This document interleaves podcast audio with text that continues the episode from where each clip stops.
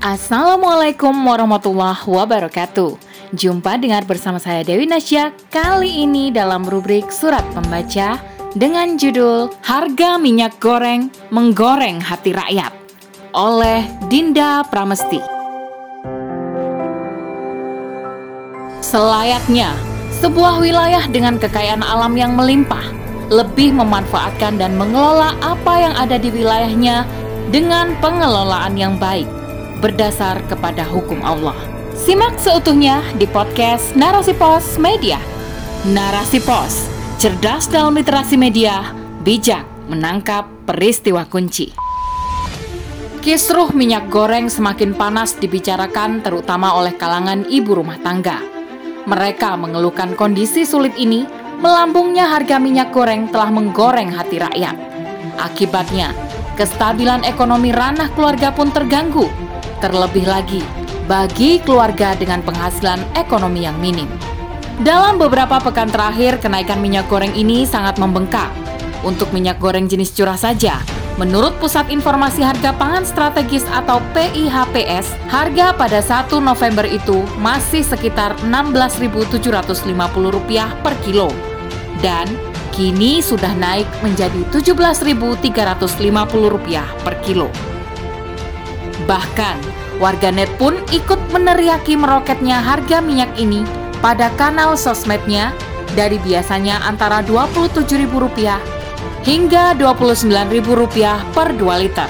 Saat ini, harganya bisa mencapai Rp40.000 per 2 liter. Problematik ini disebabkan karena produksi pasokan minyak nabati dunia terganggu, juga karena terpusatnya pengambilan bahan baku pembuatan minyak pada crude palm oil atau CPO global oleh para produsen minyak goreng nasional yang saat ini mengalami gangguan produksi yang signifikan.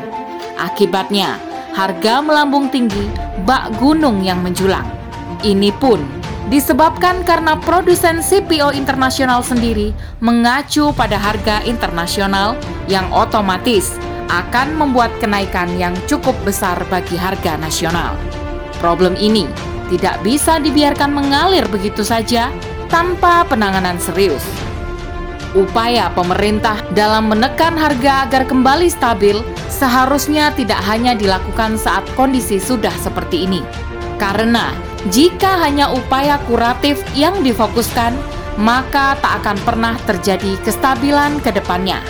Kebijakan pemerintah yang berafiliasi pada produsen CPO internasional seharusnya bisa menimbang bahwa kisaran harga mereka akan mengikuti arus kurs internasional dan rupiah tidak berada lebih besar dari itu. Ketika harga internasional naik, otomatis kenaikan akan dialami oleh negeri ini. Selayaknya, sebuah wilayah dengan kekayaan alam yang melimpah lebih memanfaatkan dan mengelola apa yang ada di wilayahnya dengan pengelolaan yang baik berdasarkan kepada hukum Allah. Bukan sebaliknya, menyerahkan sumber daya alam pada asing, atau melakukan privatisasi pada kekayaan alam yang seharusnya dikelola oleh pemerintah untuk kemaslahatan rakyat. Apalagi kebutuhan pokok rakyat merupakan tanggung jawab pemerintah kepada rakyatnya. Kebutuhan pokok, terlebih pangan dalam sistem Islam, akan dipenuhi oleh negara. Seperti dahulu, Khalifah Umar bin Khattab yang rela membawakan gandum di pundaknya untuk rakyatnya. Jikapun nanti terjadi kekurangan pasokan produksi dalam negeri, diperbolehkan melakukan perdagangan atau tijaroh, baik domestik maupun luar negeri. Sistem Islam telah mengatur bagaimana ketentuan kebolehan perdagangan luar negeri, yakni dilihat dari orang yang melakukan perdagangan. Klasifikasinya ada tiga, di antaranya Pertama, kafir harbi atau negara maupun orang yang bermusuhan dengan negara Islam dan kaum muslim boleh melakukan transaksi jual beli dengan mereka dengan syarat adanya visa khusus. Namun, tetap tidak boleh untuk kafir harbi fi'lan seperti Amerika, Inggris, dan Rusia.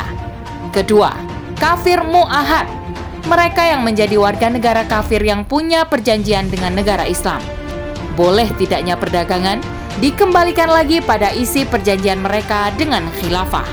Ketiga, warga negara Islam mereka boleh melakukan aktivitas perdagangan luar negeri tentu dengan kontrol dari Departemen Luar Negeri Khilafah.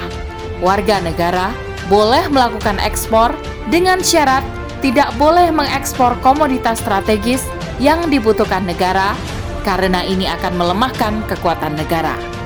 Maka dari itu, saatnya kita kembali pada sistem Islam yang mengatur dengan sempurna. Bahkan untuk masalah dapur seperti kisruh harga minyak goreng ini, yakni dengan meninggalkan sistem kapitalis yang berpacu pada liberalisasi ekonomi profit oriented sekarang ini. Wallahu a'lam bisawab. Demikian rubrik surat pembaca kali ini. Sampai bertemu di rubrik surat pembaca selanjutnya. Saya Dewi Nasyak undur diri. Afu minkum. Wassalamualaikum warahmatullahi wabarakatuh.